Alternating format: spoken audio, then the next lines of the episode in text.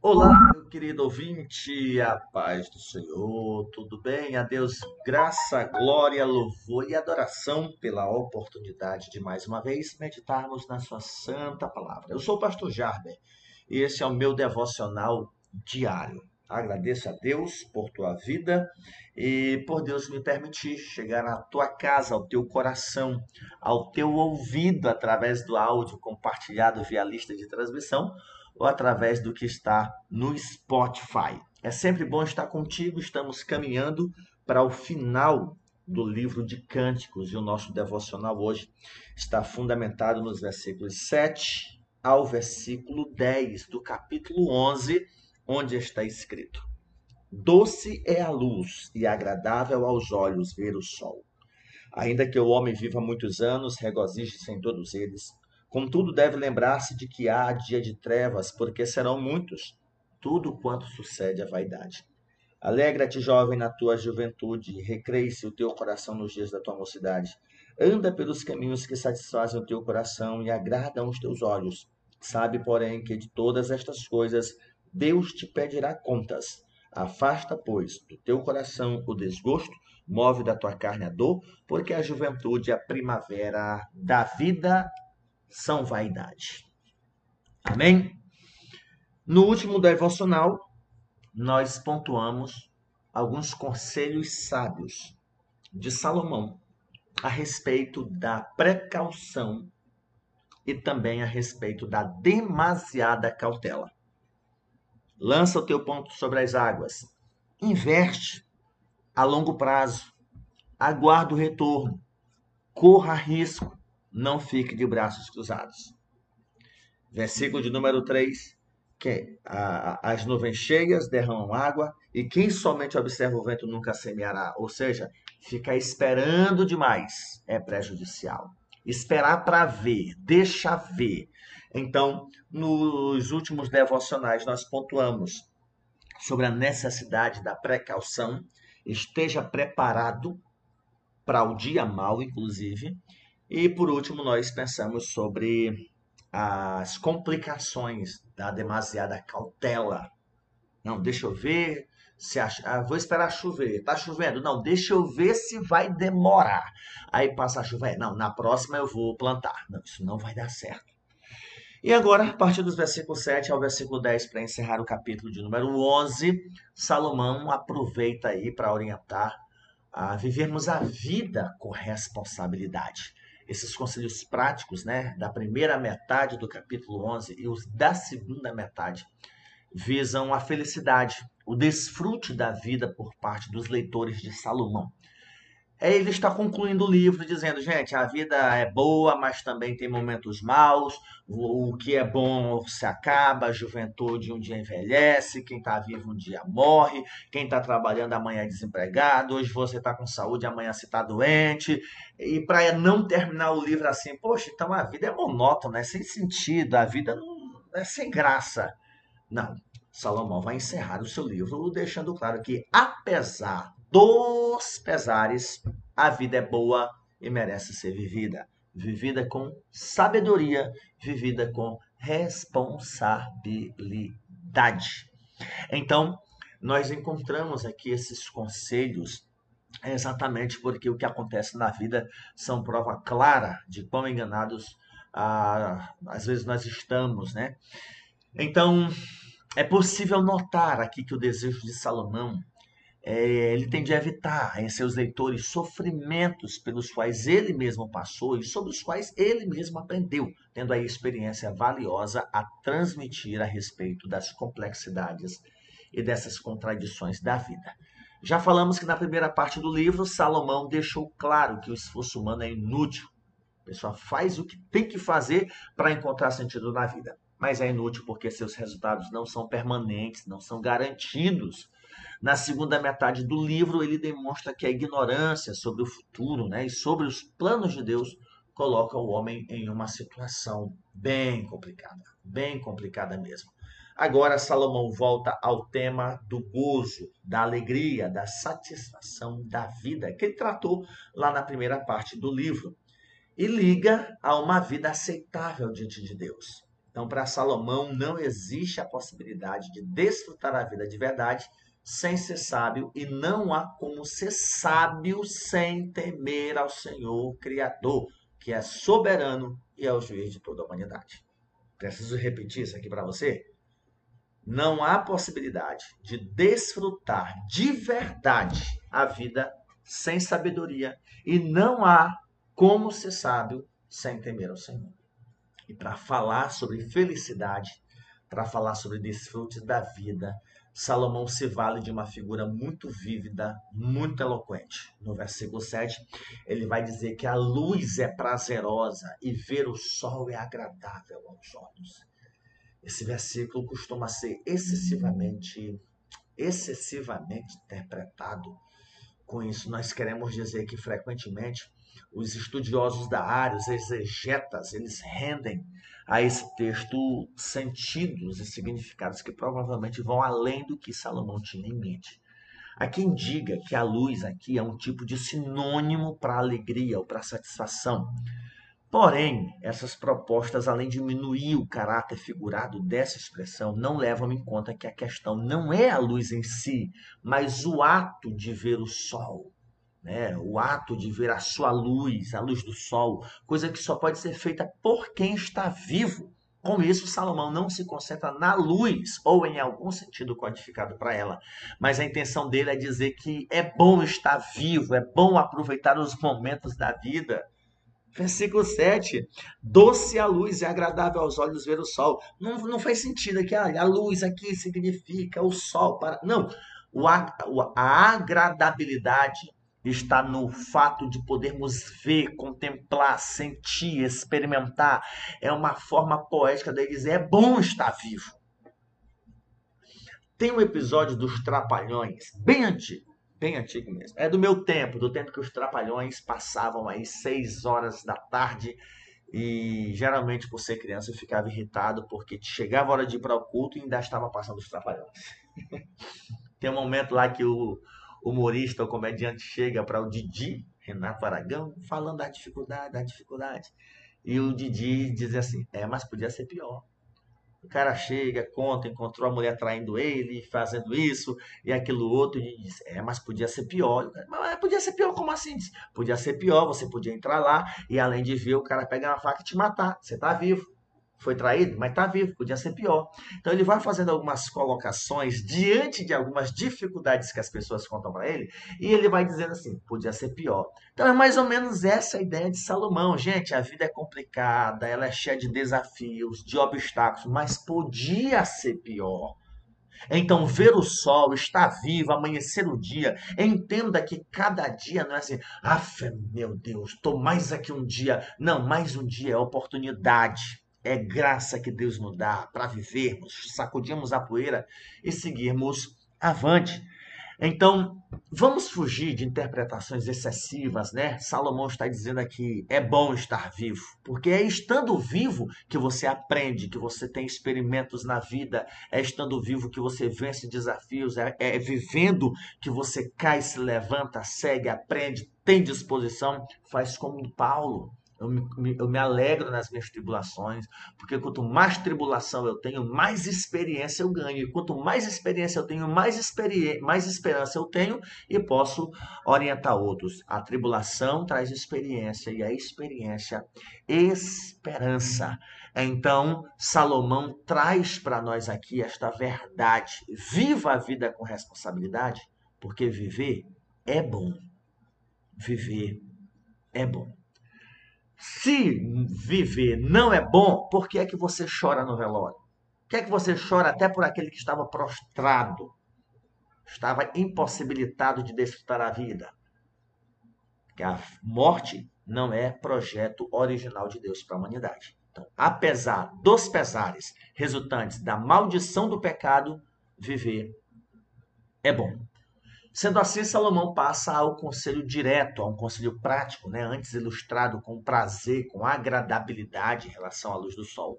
Ele diz agora no versículo 8: Se o homem vive muitos anos, deve se alegrar em todos eles. Isso aqui é importante, é muito importante. se alegrar em todos eles. Isso significa que ao longo da vida o ser humano deve fazer qualquer coisa com toda a sua energia, deve encontrar nisso alegria, contentamento. Gente, eu não estou aqui falando de fazer tudo, não. De, deixa eu ir pintar e bordar porque é só se vive uma vez. Não, gente, estou falando para pessoas que querem conselhos sábios e já falei no início que não tem como ser sábio sem temer a Deus. Então, quando se fala de aproveitar a vida, eu não estou falando de cair na gandaia, cair na bagaceira, não. Estou falando de aproveitar a vida de forma responsável. Quando eu digo fazer tudo, eu estou me referindo a fazer tudo que é lícito, tudo que louva a Deus que agrada a Deus, que não seja prejudicial ao próximo, ao semelhante. Então, por favor, não use minhas palavras de forma isolada, tá bom? Estou me referindo a isso também porque alguém pode pegar detalhes desse meu áudio e compartilhar. Olha, o pastor disse que a gente tem que viver a vida é mesmo, porque é bom. Depende. O que, que você vai fazer para viver, tá bom? Então, o homem vive muitos anos e deve se alegrar deve ter satisfação naquilo que faz, contentamento. Nem sempre é fácil seguir esse conselho, porque ele não depende apenas da vontade do indivíduo, mas também de fatores externos a ele. Por exemplo, é como as pessoas fazerem meme. Eu queria, eu queria ser rico, mas não posso. Né? Então, existem os acontecimentos inesperados, o relacionamento com as autoridades, né? No mundo de hoje em que a corrupção impera, é meio complicado você desfrutar da vida, trabalha, se mata, é, é, é tem até desmotivação para não pagar uma previdência, porque para se aposentar no Brasil hoje, misericórdia. Então existem fatores externos que tentam comprometer essa motivação de desfrutar da vida, de viver bem. Então, nós temos, por outro lado, o lucro, que nem sempre é garantido do trabalho, dos investimentos e mais um monte de condições que surpreende até os mais preparados. Mas, no que depender de cada um, deve haver esforço para aproveitar corretamente a vida e se contentar nela. Então, primeiro, aprenda: é bom viver, é bom estar vivo, porque é estando vivo que você vai viver coisas boas, maravilhosas, fantásticas. Segundo lugar, se esforce para viver com contentamento. O mundo luta contra nós, mas nos esforcemos para termos contentamento. Se um homem viver muitos anos, e se não viver muitos anos, vou morrer bem novinho, então aproveite cada segundo da sua vida para viver bem, viver para a glória de Deus, viver para ser bênção na vida de alguém e não maldição.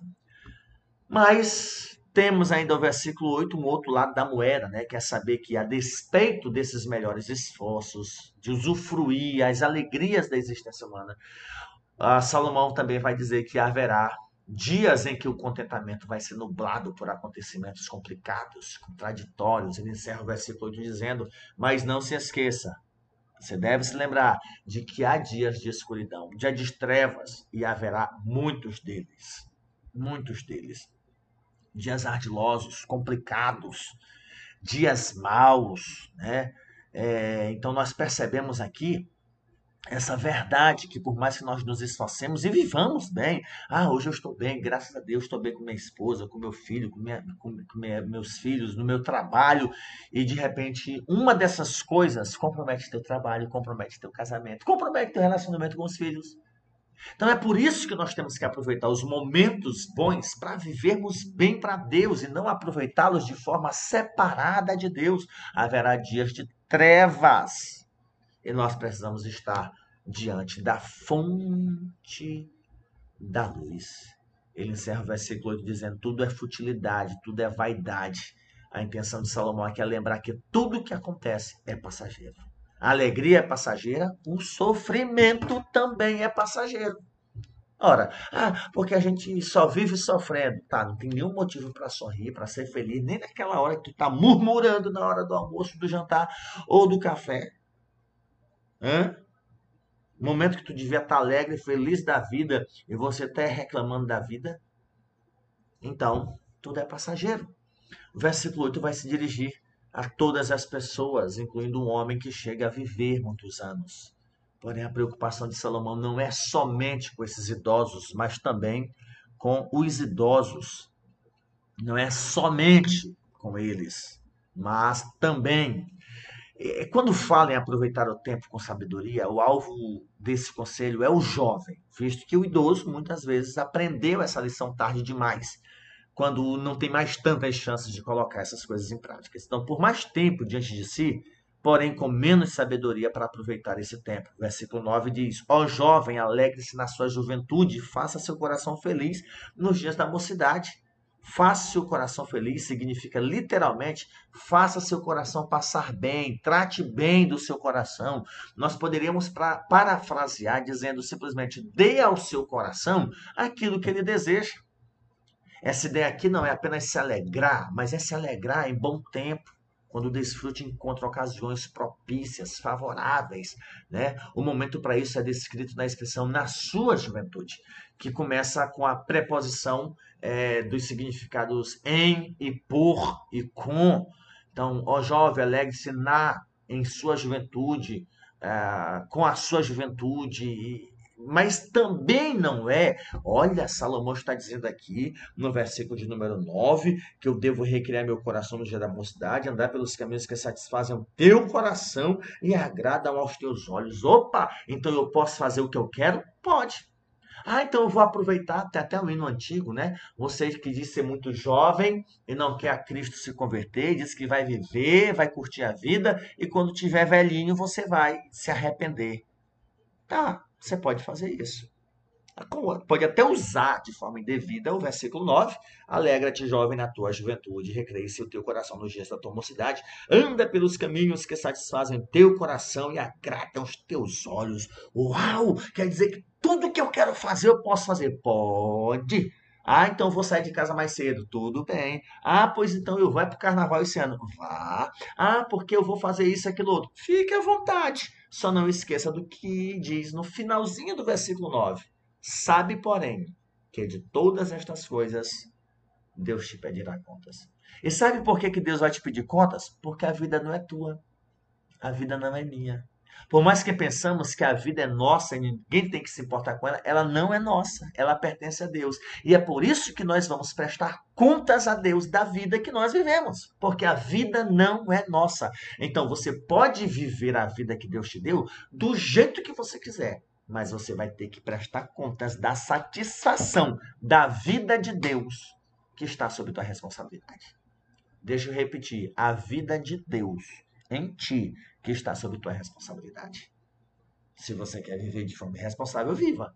Eu quero saber o que, que tu vai contar para Deus. Ah, se eu tiver que ir para o inferno, eu vou. Você não sabe o que é o inferno. Você não tem noção do que é o inferno. Talvez num momento ruim você pode dizer assim, ah, minha vida está um inferno. Pois é, agora imagina o inferno de verdade. Imagina o inferno de com força mesmo. Tu viva com sabedoria, seu ignorante, bruto, cavalo jegue. Viva com sabedoria.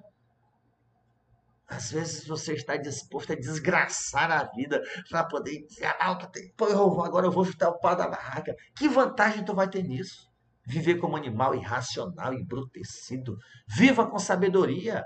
A vida é sofrida, mas há momentos de satisfação também. Seja homem, seja mulher, encare a realidade da vida. Se você pontuar, os maiores, a, a, a maior parte dos problemas pelas quais nós passamos são causados, causados por nós mesmos. Então, viva sua juventude, agrada ao teu coração, só não se esqueça de que Deus vai requerer contas.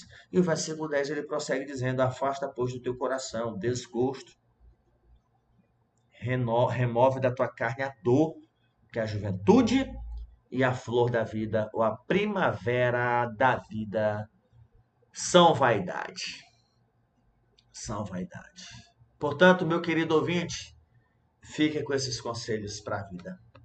É aquela história, né? A rapadura é doce, mas é dura, não é mole.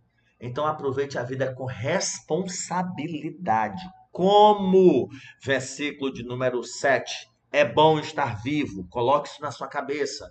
É bom estar vivo, é bom viver. Ninguém quer morrer. Ah, pastor, e as pessoas que tiram a própria vida? Existem as circunstâncias, as pressões da vida que a sufocam e a levam a tirar a própria vida. Mas você não sabe o que, que a pessoa passa na hora do aperto lá. Você não sabe o que, a pessoa está sentindo na hora da dor da morte, se a agonia que ela está sentindo. Então, para com isso. Viver é bom. Em segundo lugar, regozije-se nessa vida. Aproveite os bons momentos. Terceiro lugar, viva bem, porque haverão dias de trevas. Então, quando chegar um dia de trevas, você vai dizer: Não, mas pelo menos aproveitei aqui, eu vivi, eu desfrutei. É, eu estou sofrendo hoje, mas se não aproveitasse antes, hoje estaria pior. Em quarto lugar, faça isso enquanto você tem condições joviais, tem idade para fazer alguma coisa para Deus. Cuida do teu coração, cuida da tua alma, preza pela tua saúde emocional, agrada ao teu coração nos dias da tua mocidade. Só não se esqueça da maneira como você vai fazer isso, porque Deus vai te prestar contas, vai requerer contas de você. E por último, por último, viva a vida porque a juventude vai passar. Daqui a uns dias, se Deus nos conceder a graça, nós estaremos como Salomão velhinho, sem poder voltar no tempo e dizendo: Ah, se eu pudesse. Então, viva hoje. Você está jovem, está vivo, rapaz. Vamos fazer alguma coisa, vamos despertar. Aproveita a mulher, que tu tem, os filhos que tu tem, o trabalho que tu tem, ganha pouco, mas é o que tu tem. Gente, vivamos, façamos da vida que Deus nos deu uma diversão, uma satisfação. Sai desse celular que só pega notícia ruim, porcaria, que acaba com o teu dia. Vive! Eu encerro esse defuncional dizendo assim, ó, vive pelo amor de Deus. Você pode dizer amém? Eu te dou graças, Senhor, pela graça concedida de mais uma vez meditar na tua palavra. Abençoa a mim, abençoa a vida do meu ouvinte. Derrama sobre nós o teu espírito de sabedoria, para que possamos viver com sabedoria para a tua glória, para o teu louvor, no nome de Jesus. Amém? Que Deus te abençoe, meu querido ouvinte. Um forte abraço. Compartilhe essa ministração, esse áudio ou o link do Spotify para que tantas outras pessoas possam ser abençoadas. Um forte abraço do teu amigo Pastor Jarber, na paz do Senhor.